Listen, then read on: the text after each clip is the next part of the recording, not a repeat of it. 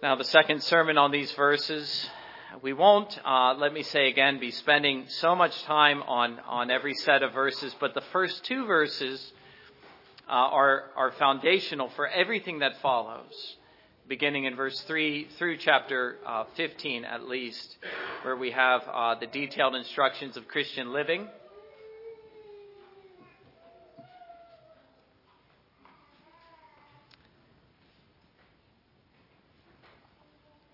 So, the second of uh, many sermons on these two verses. Uh, hear God's word. I beseech you, therefore, brethren, by the mercies of God, that you present your bodies a living sacrifice, wholly acceptable to God, which is your reasonable service. And do not be conformed to this world, but be transformed by the renewing of your mind, that you may prove what is that good and acceptable and perfect will of God. And let us pray together. Holy Father in heaven, we thank you once more for your word, and we ask you that now by the preaching you might open it up to us uh, with a new understanding and even with fresh power. Help us, O oh God, to understand what it is you are telling us in your word. We ask this in Jesus' name. Amen. Well, last time we began to consider uh, the teaching uh, that begins here. I beseech you, therefore, brethren, and, and there uh, what Paul is beseeching us to do is to live the Christian life, therefore, that is on the basis of the teaching. The teaching has been given, therefore, now I beseech you, and I am beseeching you along with Paul, I am beseeching you to live like this, to take these doctrines and to put them into practice, to live in light of the many mercies of God. By the mercies of God, I beseech you, live like this. And then, uh, seeing that, uh, still in the first sermon, seeing that being what we have here, we began to consider the first phrase, and that is that we are to present our bodies a living sacrifice, wholly acceptable to God. We are to place, as it were, and this is a metaphor, obviously, it's a spiritual picture, but we are to take our lives and our bodies and we are to place them on the altar of praise. That is uh, how we sacrifice, or excuse me, that is how we praise God in the new covenant. It is with ourselves, not with the animal we place upon the altar as the priest did in the old covenant, but with ourselves. Use your bodies in the service of God. But now we come to the most interesting phrase and that is, which is your reasonable service. Use your bodies in the service of God, because, or which this is, uh, which is your reasonable service. Now, to give you some sense of the outline I'm following in these sermons, there will be four, maybe five. This is the second, obviously, our reasonable service. The third would be uh, do not be conformed to the world and why that is necessary for the Christian. And lastly, or perhaps not lastly, but uh, the idea of being transformed by the renewing of your mind, possibly, although uh, looking more likely uh, the more I study, a fifth sermon on the will of God, that you may prove what is that good and acceptable and perfect will of God. So, four, maybe five sermons. We're at, we're at number two.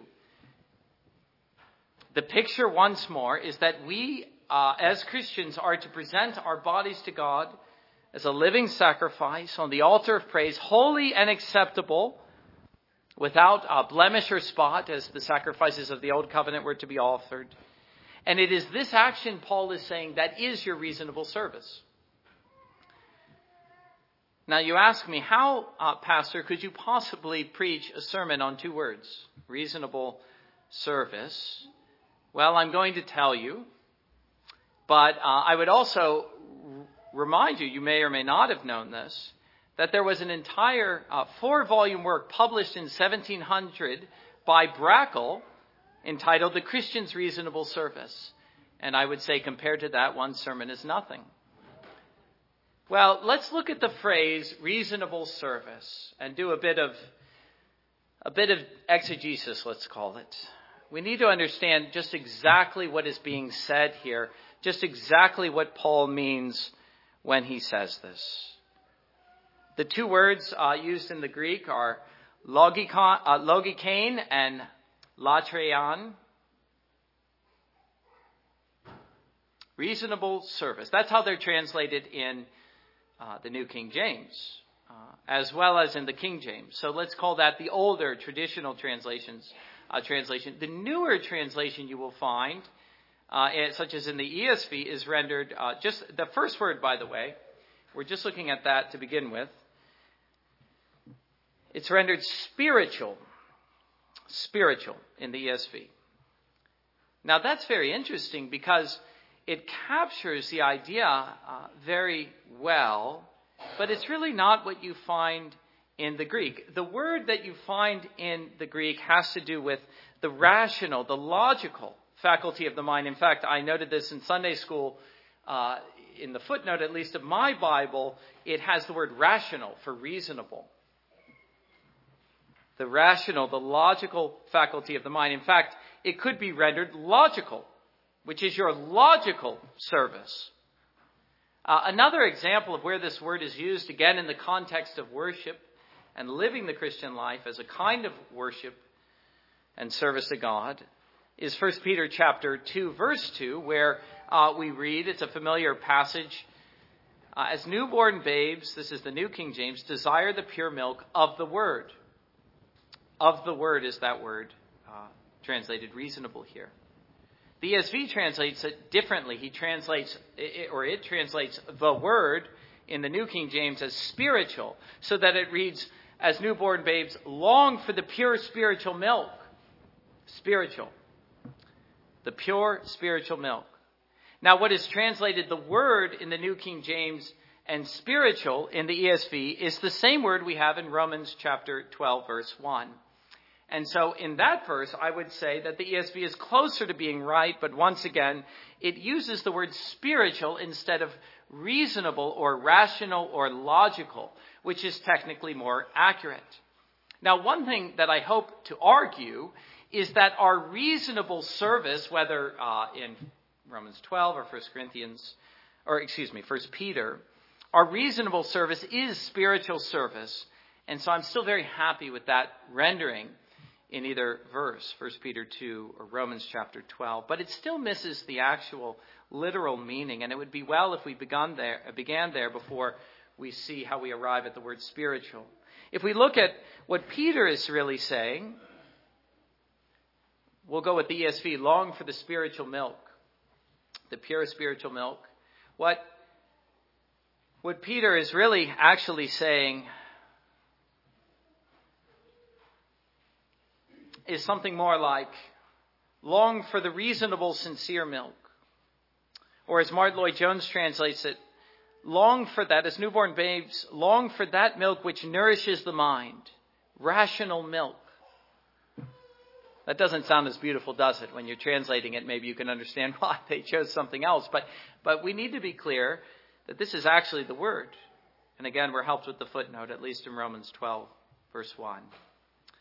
And so, on balance, let us see that reasonable is a good word to translate what is meant here rational, logical, the faculty of the mind.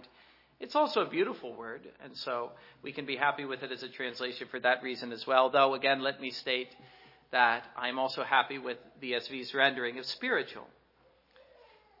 The reasonable is better. Now, come to the second word, which has been translated in the historical translations service, your reasonable service, but which we, you will find in the ESV is worship. So, what is reasonable service in the King James and the New King James is spiritual worship in the ESV. Now, here, uh, service or worship, I would argue, both translations are equally good. Because what Paul is really talking about is worship. Worship or service, which includes the life and which is reasonable given God's many mercies to us.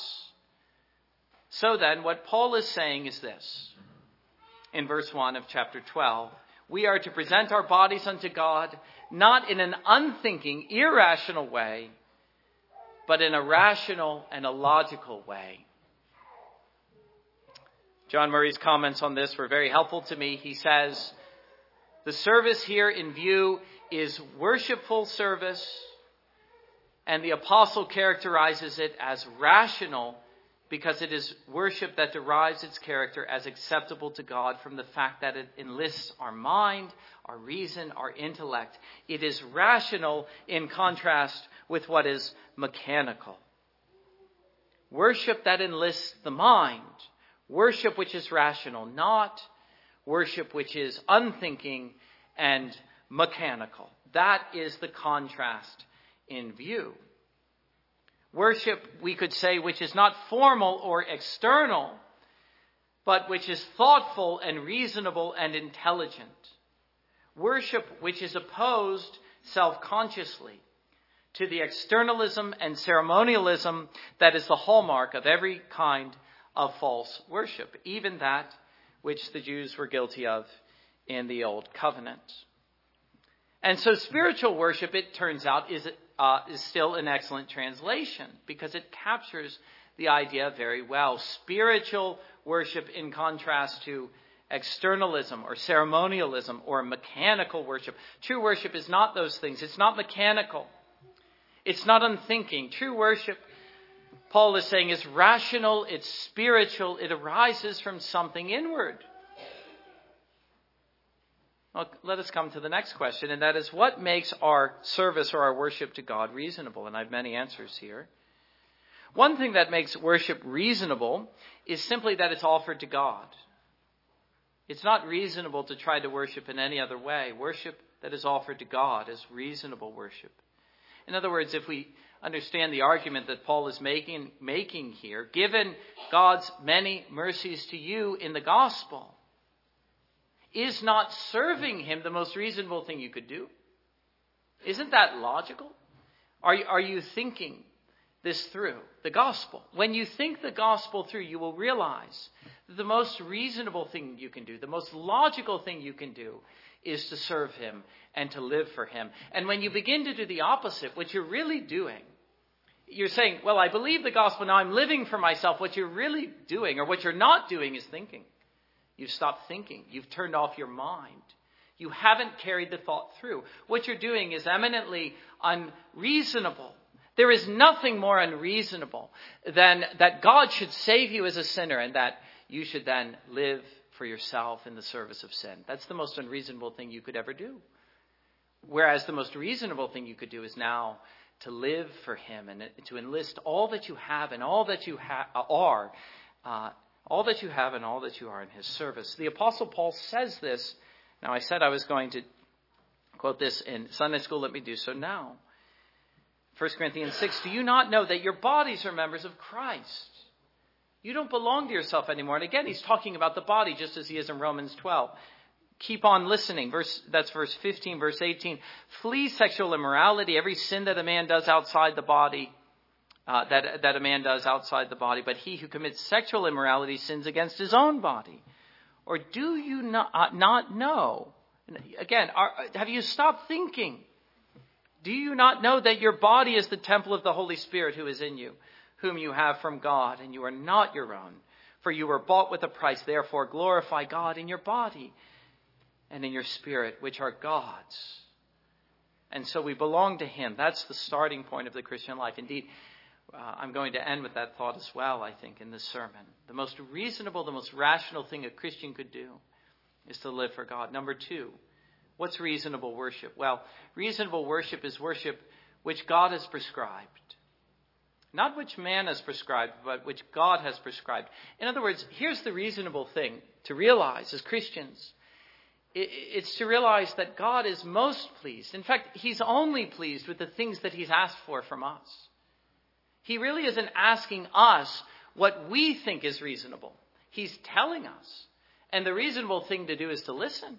And we see in the whole of the Old Testament how this was a long standing battle. They were constantly saying, Lord, this is how we're going to worship you. We see it already uh, with the golden calf incident. They didn't get very far, did they? They began uh, to, to come up with their own ideas. That isn't reasonable. This is, I think, not only the greatest folly that we can commit, but I, I, think it is fair to say that from the standpoint of the Old Testament, and then we see it in the New Testament and all through the history of the church, it's the most common fallacy, the most common folly. We say, God, I'm going to live for you. And then we begin to make our own suggestions.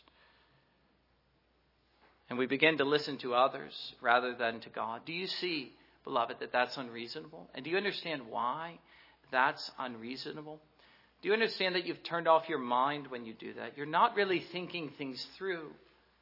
You've become irrational and unthinking when you suggest that God is pleased with things He never prescribed and things that He never asked for from us. And so, uh, now I think I already said this, but let me, let me give you a quote. I said it in my own words, but let me, let me give you the quote uh, from this book, which I love and have commended uh, to so many of you. Uh, Worship Reformed According to Scripture, Hughes Oliphant Old. He says in the introduction, only the worship that God asks of us really serves Him. And he was, in essence, quoting uh, the reformer Martin Bucer. And of course, that idea became the basis of what we now call the regulative principle of worship. Only the worship that God asks of us really serves him. And I actually I want to read one more thing he says.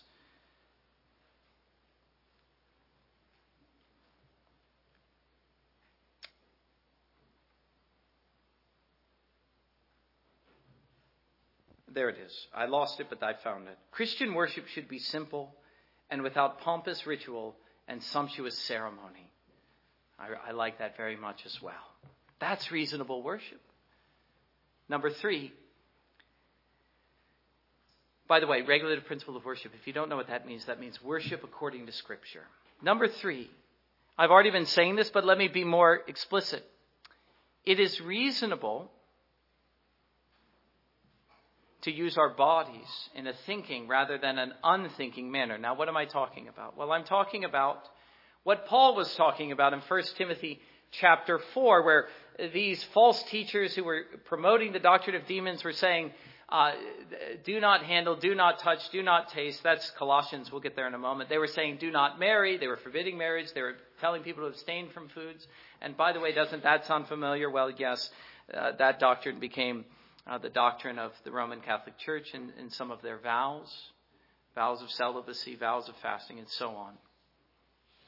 The Apostle Paul was contending against this. He's saying, that isn't a reasonable use of the body. It isn't something God ever asked of you. You're, again, you're not thinking.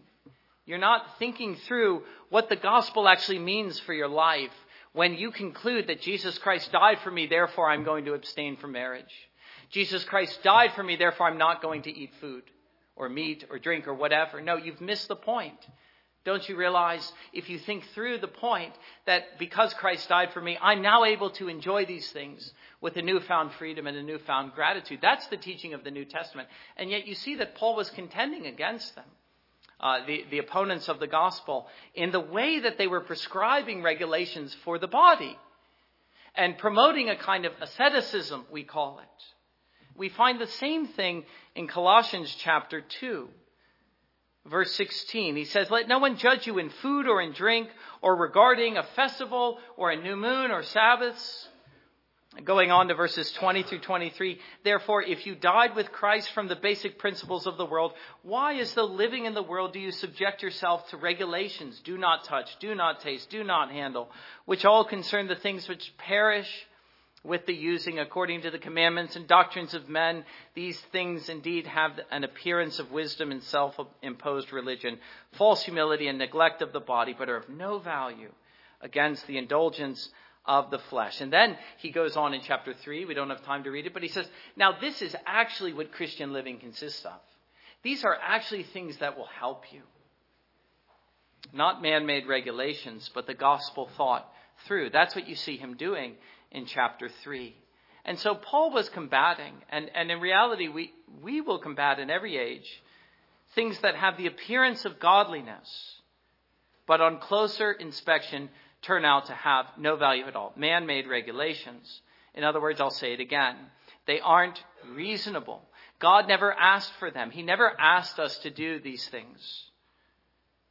You aren't actually serving Him when you do these things. That is, things that men ask of you or things that you think of, but that God never prescribed in His Word. That's submitting to the doctrines and the regulations of men.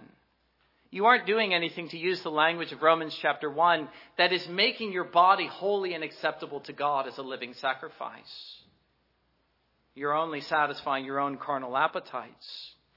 Whereas, on the other hand, if we look at what the Apostle Paul says in 1 Corinthians 6 or what uh, the Jerusalem Council was saying to the churches in Acts chapter 15 when they said this abstain from sexual sin. Do not use your body to sin. Now, that's thinking things through. That's me understanding that my body has been joined to Christ. Not just my spirit, but my body. My body now belongs to Him. And I am not to use my body in the service of sin, not anymore.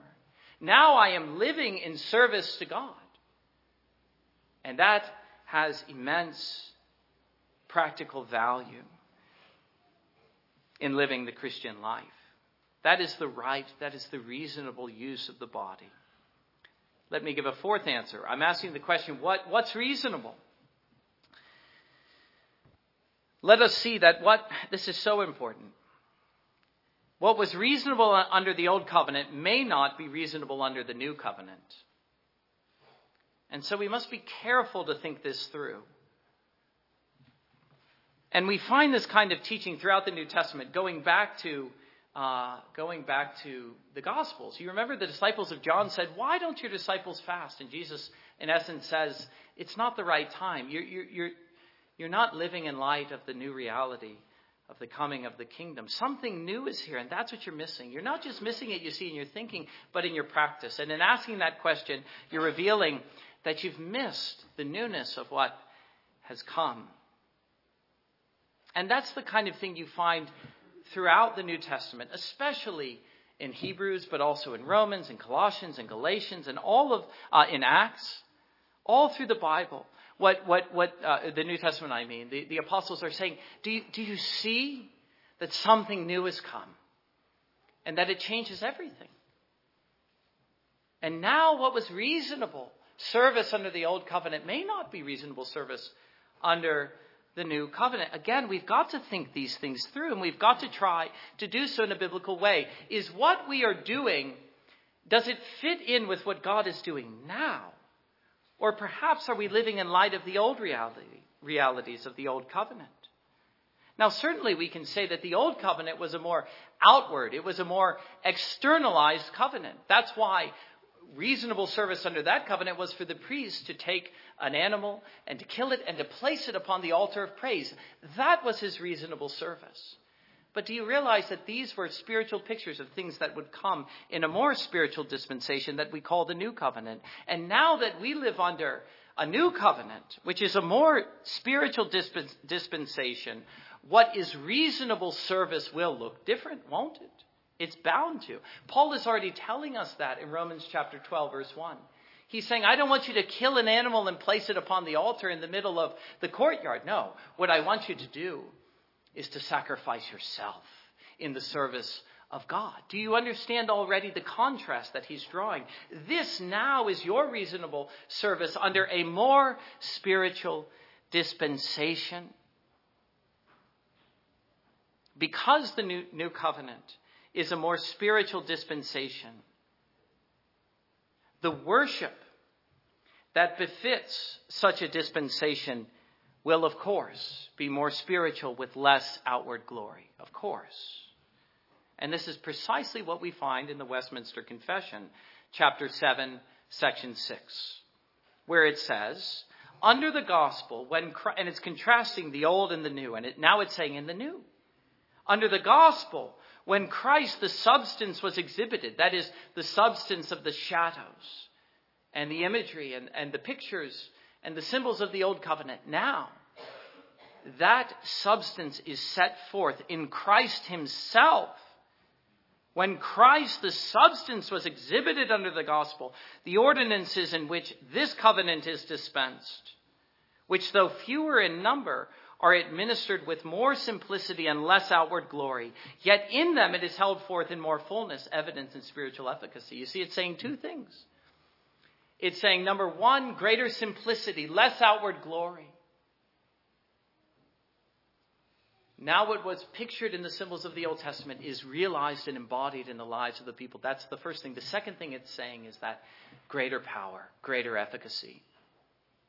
now you will experience what they beheld in the old covenant greater fullness, greater evidency, greater efficacy. And so uh, I could say then as a, as, a, as a fifth answer.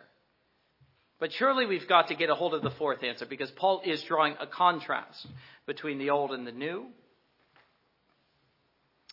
But not only, number five, is Paul drawing a distinction between the old and the new, but he is countering every inclination we have to externalize religion. Going back to the Murray quote, it is, uh, what was the quote? Let me read it again. He says, It is rational in contrast to what is mechanical. Or we could say, It is spiritual in contrast to what is external. That was the fallacy of the Jews. They placed all their hope in that which was external by their birth, by uh, the outward forms of the covenant. They missed that which was inward, that which was spiritual. But this is also, let us see, what became very early on in the church a fallacy that has abided with the church ever since. The tendency, the inclination to externalize religion. Listen to Martyn Lloyd-Jones. This is perhaps, I read many helpful quotes and I want to share some of them with you, but I think this was the most helpful. There is undoubtedly a tendency for people to multiply the external forms in connection with religion. People always like something spectacular, something visible. A great battle that the Christian faith has had to fight from its very beginning has been against the perpetual tendency to externalize worship. Now, where do we see this tendency to externalize worship? Which the apostles, Lloyd Jones is saying, and I'm saying we're combating against, and so, so is Jesus.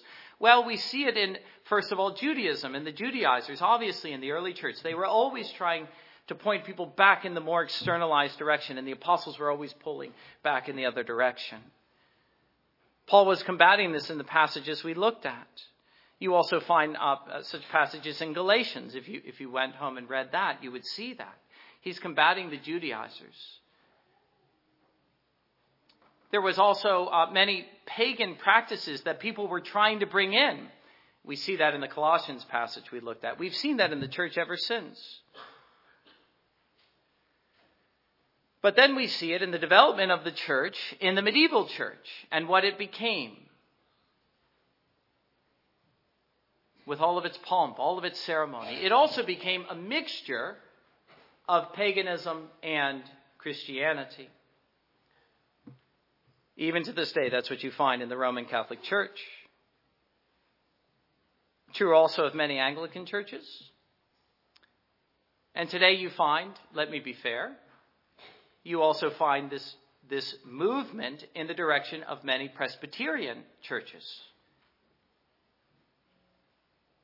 I would also argue it's all that you find in the mainline churches today. All you have is the external form. You don't have the inward at all. And what I'm saying is that we must resist this movement, even if it's attractive to us even if it appeals to our outward senses, even if somehow or other it really feels like worship, because it isn't reasonable. Another thing that Martyn Lloyd-Jones notes, and I found this fascinating, and you can tell how much uh, I am depending on his sermon. He talked about how the, the early Christians in the second century were called atheists. Now, why were they called atheists? Well, because their worship lacked all these externalities. They gathered simply to do this to sing hymns, to pray, to read scripture and listen to a bit of preaching, and to observe the sacraments on Sundays and throughout the week. They'd often do so in a home or they'd do it in a field. It really didn't matter. But that was all. There was no sacrifice. There was no outward display, no imagery to behold with the eyes, no festival days to observe. Who could even call this worship? Do you understand why they called them atheists? And yet, what they were doing was this not the kind of worship, not only that God had commanded and prescribed in the New Testament, but which befits the greater and more spiritual access to God afforded to us in the New Covenant? Hebrews chapter 10, verses uh, 19, 20, and 22. Therefore, brethren, having boldness to enter the holiest by the blood of Jesus, by a new and living way, which he consecrated for us through the veil that is his flesh. And having a high priest over the house of God, let us draw near with a heart, uh, with a true heart and full assurance of faith, having hearts sprinkled from an evil conscience and our bodies washed with pure water. Let us seek to engage in spiritual worship which is simple, which is unadorned, which befits the greater simplicity of the new covenant. By the way, and I, I hope to outline this in, in, some upcoming Sunday school lessons, this is what you find the Reformed churches doing in the Reformation, returning to this kind of worship. Now, uh, let, me, let me give you another quote, this time by John Owen. And this helped me uh, a great deal uh, when I first read it. And I, I think I've read this to the church many times, but never has it been more appropriate than in light of this sermon. He says this, this is in his book on spiritual mindedness. He says, This was the reason why the church fell into apostasy, seeking to keep up the appearance of godliness and love of spiritual things. Men introduced worldly, fleshly attractions into evangelical worship. Instead of worship being spiritual and according to the truth, it became outwardly attractive to the unregenerate person and inevitably grew more and more pompous and ceremonial. Now, one of the things I cannot tell when he says that is whether he's talking about the early church in its uh, slide into uh, externalism of the medieval church. She lost her former simplicity and spiritual glory, and she descended into this externalism that we find in the, in the medieval, medieval church. Or if he's talking about the church in England in his own day, I can't tell, but I can say that in either case, what he says is true. This is why the church fell into apostasy. Let me read it again. Instead of worship being spiritual and according to the truth, it became outwardly attractive to the unregenerate person and inevitably grew more and more pompous and ceremonial. Do you understand the danger? At least in the eyes of these men. Well, let me try to put it like this Rational worship means you always have a good reason for it. Rational worship or logical worship is thoughtful, it's intentional. You don't just do what the world is doing or what the world thinks is attractive or taking the best of the world and incorporating it into what you're doing. That was one of the major fallacies of the medieval church. What does Paul say in the next verse? Do not be conformed to the world. You see how it all fits together. Don't be conformed to the world. Don't just do what you think is a good idea. You say to yourself, well, now, what is the kind of worship that's fitting for me as a Christian? who now enjoys the greater privileges and realities of the new covenant. There is a new and living way, beloved. Are we making full use of it? Is all that we're doing intelligent? Is it rational? Are we thinking things through? Am I really serving God by what I'm doing, or am I just following my own inclinations? And what is the kind of worship God prescribes in His Word, after all? The kind of worship we find the apostles laying down as a rule in the churches they established. That's reasonable worship, you see. One of the things that I so appreciate about Presbyterianism historically is how well thought out and how biblical the worship is.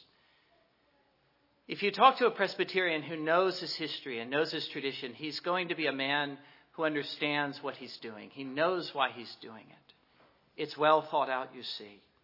It's rational. It's reasonable. Worship that is simple and pure and in keeping with the greater simplicity and less outward glory of the new covenant. That's what you find, I believe at least, in the history of Presbyterianism, going back to the Reformed churches of the Reformation, but even before that, to the early church under the direction of the apostles. So then, as for our practice as Christians in worship, we should always be asking ourselves do we have a good reason for what we're doing? Is our practice uh, supported by sound reasons? And are those reasons in keeping with the new covenant and the picture that we find in the New Testament?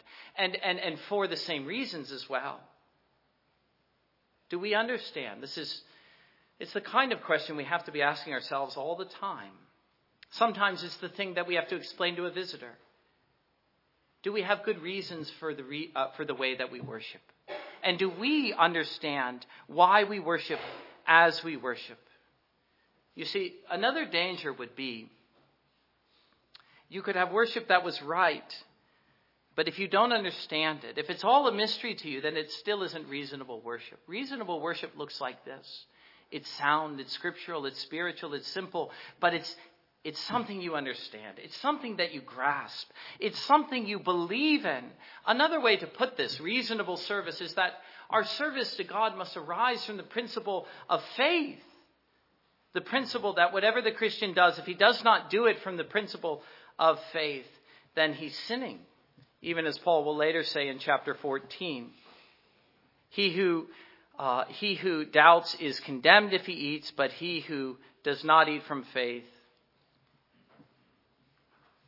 sorry, uh, he who doubts is condemned if he eats because he does not eat from faith, for whatever is not from faith is sin. That's it. Whatever is not from faith is sin. Well, let me offer these closing words. What does it look like? What does reasonable service to God with my body look like? To begin with, we must not despise the body. There's nothing reasonable, there's nothing spiritual about that. A low view of the body is not in keeping with Christian teaching. And so we must use it, we must enlist it in the service of, and the worship of God. We must praise God with our bodies. Is that not what we're doing when we come into worship? We're praising Him with our bodies, with our mouths, with our ears, with our eyes with our hands, with our feet. Use all that you are in the service of Him. I keep saying that, but that's the thought. Don't despise the body. Let me put it like this if your body is unfit to do so, you won't be able to worship Him, will you? Sleepy, sinful Christians make bad sacrifices, to use the imagery present. If we come, well, if we abuse the body all week, especially in the service of sin, I'll tell you what won't happen. You won't have spiritual worship. In fact, Sunday will become to you a total loss. Use your body, Paul is saying, in the service of God.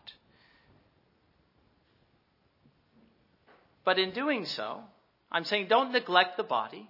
Don't be so spiritual that you forget the body and then fall asleep in worship. Don't do that. But I must remain rational and spiritual in my use of the body. I must use my body to engage in spiritual worship. Again, that's the picture. And so the body can never become primary. God did not give us the body to make us carnal. So we must never cater to the body. That's always dangerous. I'm not saying that. I'm saying come, come to worship fit, ready, eager, awake, full of life, but don't cater to the body. That's not the picture. You see, that's going in the other extreme. God gave us the body. Again, here's the picture to serve our higher faculties, which are spiritual and rational. So the body isn't an end to itself, but it serves a higher end. And that's what we're doing in worship. That's what we should always be doing. That's what Paul says our reasonable service is. Look again at what he says. Present your bodies holy acceptable unto God. And in, do, in doing so, he says, you're offering what is your reasonable service and what is a more spiritual dispensation. The priests of the old covenant did what was reasonable then, so you do what is reasonable now. What God requires of you is your priestly service. Present your body ever on the altar of praise. Live for Him with all that you have and all that you are, nothing less than that. That's your spiritual service. I want to close now by reading words by John Calvin. And if you've ever read his Institutes, you will find this is just how Calvin speaks all the time.